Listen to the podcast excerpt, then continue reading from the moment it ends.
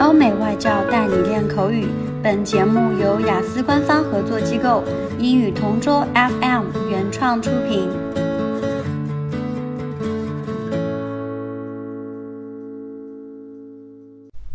Describe a kind of food people eat during a special event. One food that I've seen served at lots of Lunar New Year parties is jiaozi.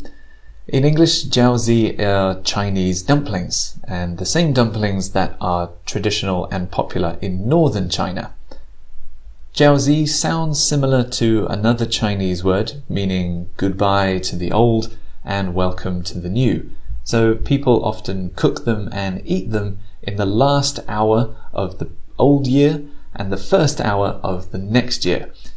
They use it to celebrate the new year and they wish for good luck and prosperity in the coming year.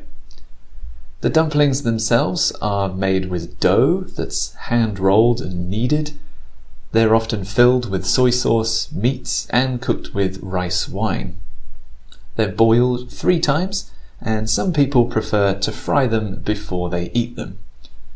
On top of that, sometimes people add a one yuan coin and they put it in the dumpling, and whoever eats it takes that as a token of good fortune. They can use that coin to get good luck or prosperity in the future. So there is a social and cultural significance to these dumplings as well. So in the coming Lunar New Year, I'll definitely try and have some jiaozi because they're tasty and they're important. OK，今天的 Part Two 口语话题到此结束。想要免费获取五到八月雅思口语完整题库和口语素材的小伙伴，可以关注我们微信公众号“英语同桌”，回复关键词“口语题库”就可以啦。